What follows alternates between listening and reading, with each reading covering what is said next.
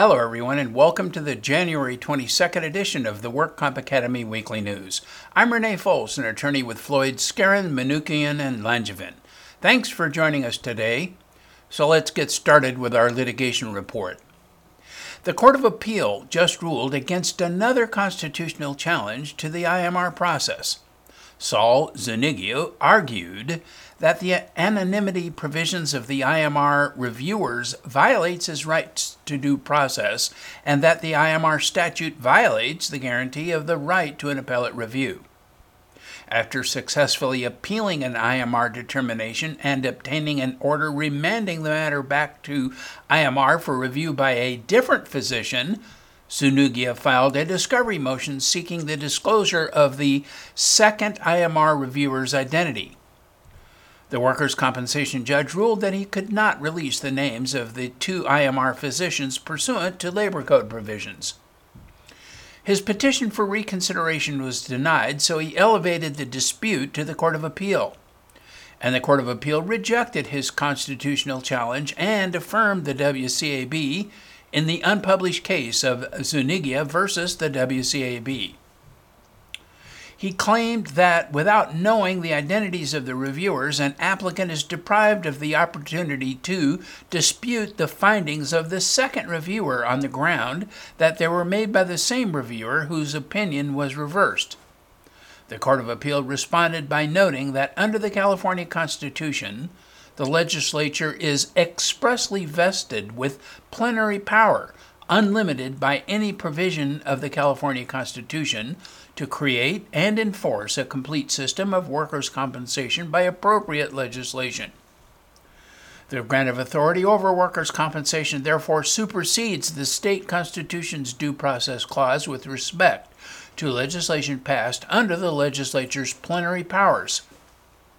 The Court of Appeal also ruled that Zuniga's federal due process claim fails as well.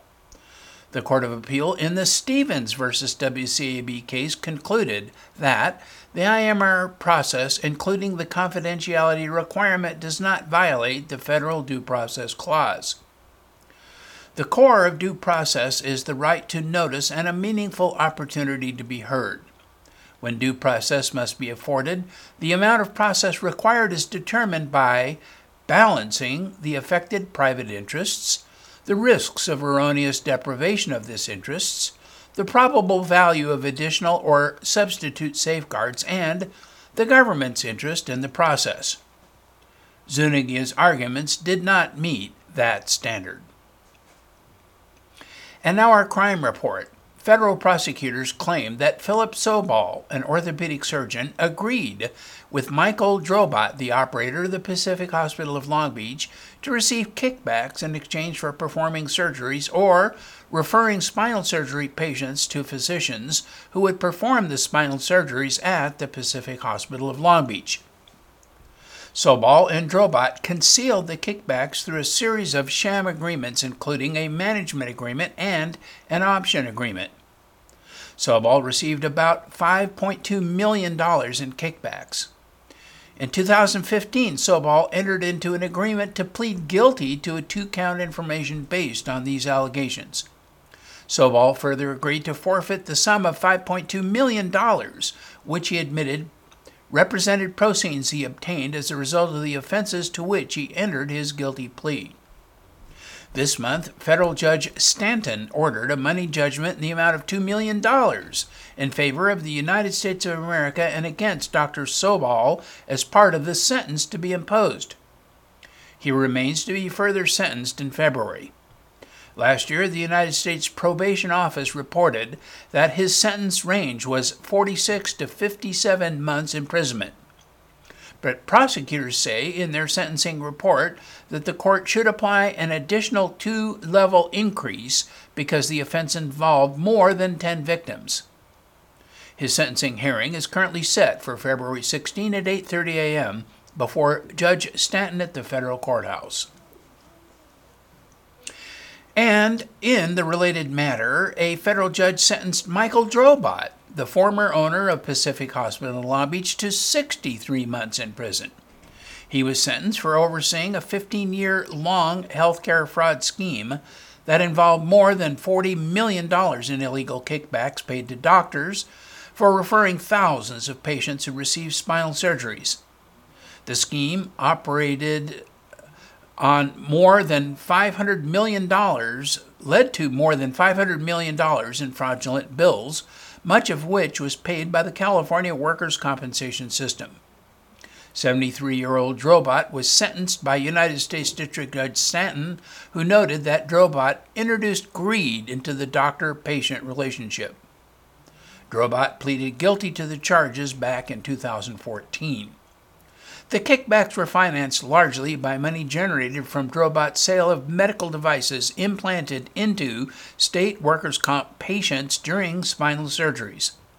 Drobot set up a scheme that exploited a now repealed California law known as the Spinal Pass Through Legislation, which permitted hospitals to pass on to workers' comp insurers the full cost of medical devices implanted in spinal surgery patients.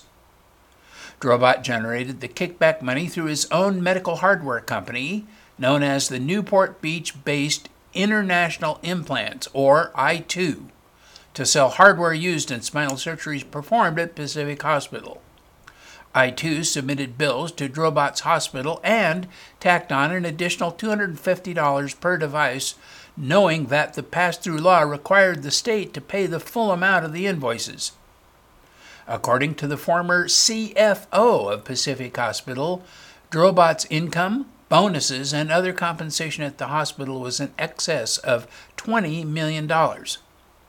As part of the scheme, Drobot paid bribes to California State Senator Ronald Calderon in exchange for Calderon performing official acts to keep the spinal pass through law on the books. Former Senator, Senator Calderon is currently serving a three and a half year prison sentence after admitting that he took bribes from Drobot and undercover FBI agents. In addition to the prison term, which Drobot will begin serving on June 4, Judge Stanton imposed a $500,000 criminal fine and issued an order directing Drobot to forfeit $10 million to the government. As part of the forfeiture judgment, Drobot was ordered to liquidate assets that include real estate and a 1965 Aston Martin, a 1958 Porsche, and a 1971 Mercedes Benz, presumably his exotic car collection. A restitution hearing is set for May 11. Prosecutors have charged seven other defendants in relation to the kickback scheme. A Brea physician who is being prosecuted for being part of an alleged $100 million workers' compensation fraud scam recently had his medical license restricted pending the outcome of criminal proceedings filed in Orange County. The interim suspension order was agreed to by Dr. Andrew Robert Jarminski and went to, into effect on December 22nd. Jarminski's legal problems date back to criminal proceedings commenced in 2014 by an Orange County grand jury indictment of Kareem Ahmed of Landmark Medical Management in Ontario and 15 people, including Dr. Jarminski. The original indictment specifically cast Ahmed as the ringleader, accusing him of hiring pharmacists to produce compounded transdermal creams and paying kickbacks to several physicians and chiropractors, including Dr. Jarminski, for prescribing the cream to their workers' compensation patients. Ahmed's attorneys managed to get most of the counts against their client tossed out of court in 2016. But the Orange County District Attorney refiled charges and pushed the number of defendants up to 21 people and the alleged fraud balloon to $100 million. Hearings in the new case are set for February 9 and 26 in Orange County Superior Court. Jarminski had offices in Long Beach and Lawndale when he was first accused of having received $1.9 million in landmark kickbacks. As a result of the events alleged in the criminal prosecution, the California Medical Board issued an accusation against Dr. Jarminski in June 2017, seeking to revoke his license. But his lawyers argued that staying a suspension is appropriate because he is presumed innocent until proven guilty. And if he is convicted, his license will be revoked by the medical board anyway. A former civilian Los Angeles Police Department employee was arrested on suspicion of workers' compensation fraud. 51 year old Gerald Pulley was arrested on suspicion of the felony level crime and was released on $20,000 bail with no court date yet set. Pulley had worked for the LAPD for 18 years and was last assigned to the Records and Identification Division. Authorities say Pulley concealed material documentation and exaggerated the extent of his injuries while receiving temporary total disability monetary benefits from the LAPD. Police said Pulley also maintained secondary employment during this time. The LAPD's Workers' Compensation Fraud Unit conducted an investigation that stemmed from a medical claim Pulley filed in 2016. And in regulatory news, the head of the U.S. Food and Drug Administration said it is preparing a new, more restrictive policy targeting what drugs compounding pharmacies can produce that do not go through the agency's approval process. The agency will issue draft guidance in March with new criteria for determining what substances can be used to produce drugs in bulk for hospitals and doctors' offices without individual patient prescriptions the framework will place more restrictions on what compounders can do.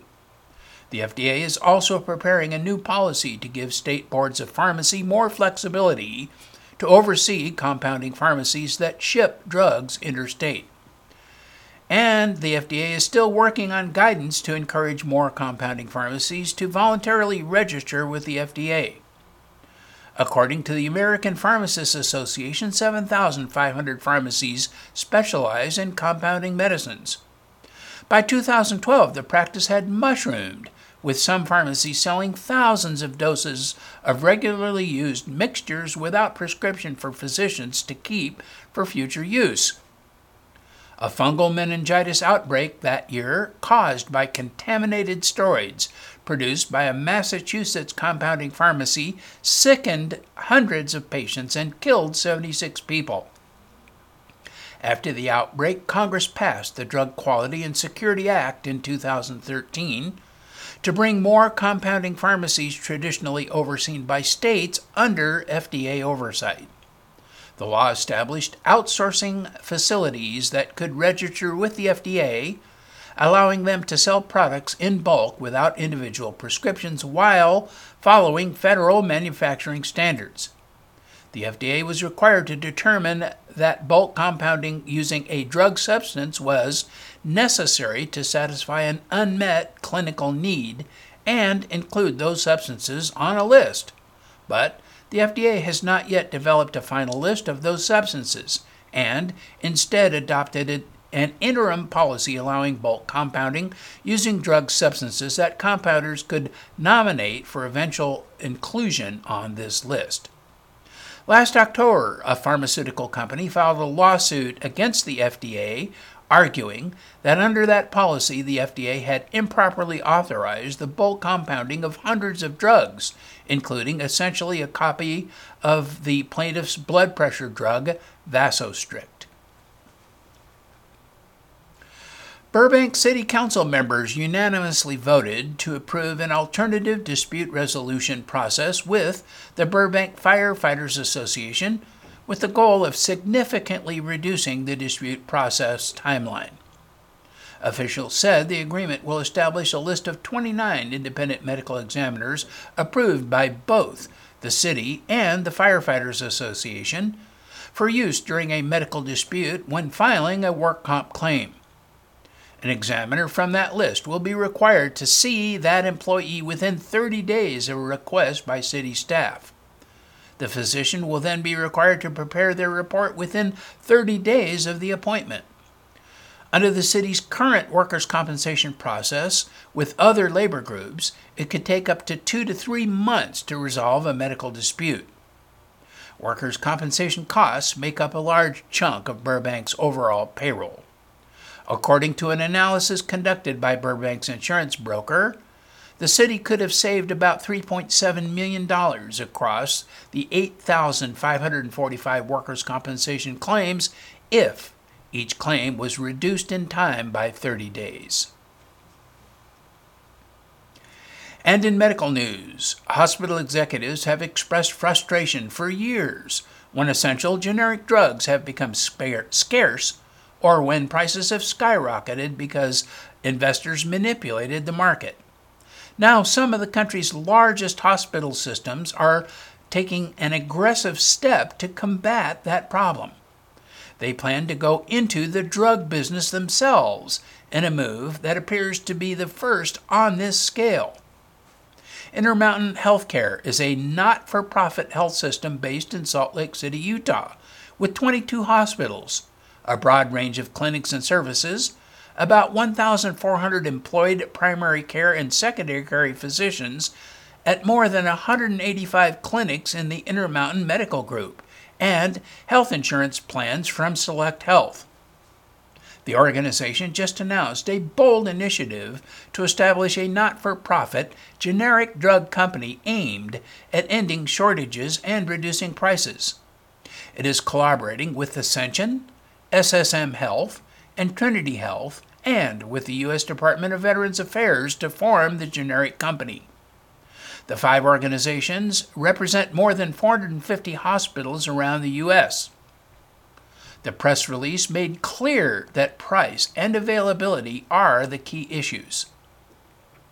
The new company intends to be an FDA approved manufacturer and will either directly manufacture generic drugs or subcontract manufacturing to reputable contract manufacturing organizations.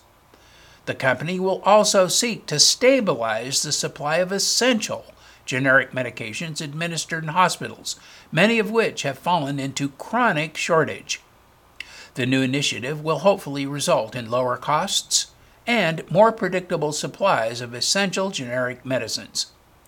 Several major hospital systems, including Ascension, which is a Catholic system that is the nation's largest nonprofit hospital group, plan to participate in the new nonprofit company. The Department of Veterans Affairs is also expressing interest in participating, and other hospitals are expected to join in the future. The executive in charge of the Veterans Health Administration said its pharmacy experts have consulted with the other systems about the project and is now working out the details of its possible involvement. And with that story, that is all of our news and events for this week.